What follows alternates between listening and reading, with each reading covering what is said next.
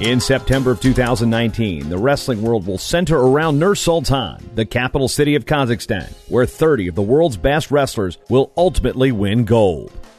Who are the ones to watch? Why do some names look familiar? Get a crash course in international wrestling with the countdown to Nur Sultan. Developed by TrackWrestling.com, it's 100 days of wrestling's best. 53 days to Nur Sultan, and today we feature 2011 world silver medalist Franklin Gomez of Puerto Rico.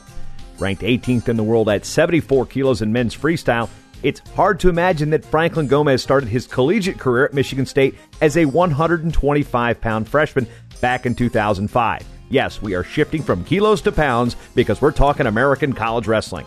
He's grown incrementally since then, and now in 2019, at the age of 32, he wrestles internationally at 74 kilos, which is 163 pounds for those who are metrically challenged.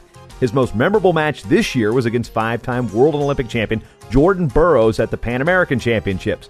Gomez was down 2 0 and scored an apparent match winning takedown with 10 seconds remaining to go up 2 2 on criteria.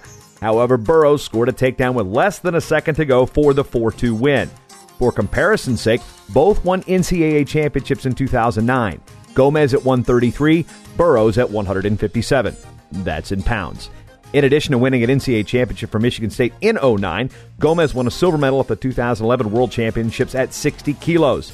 He's wrestled in five World Championships and two Olympic Games since then, but has not won a medal in any of those events.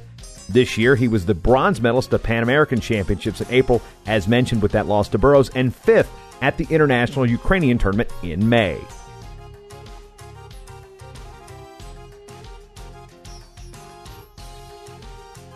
The countdown to Nur Sultan is brought to you by Defense Soap. Defend what you have built.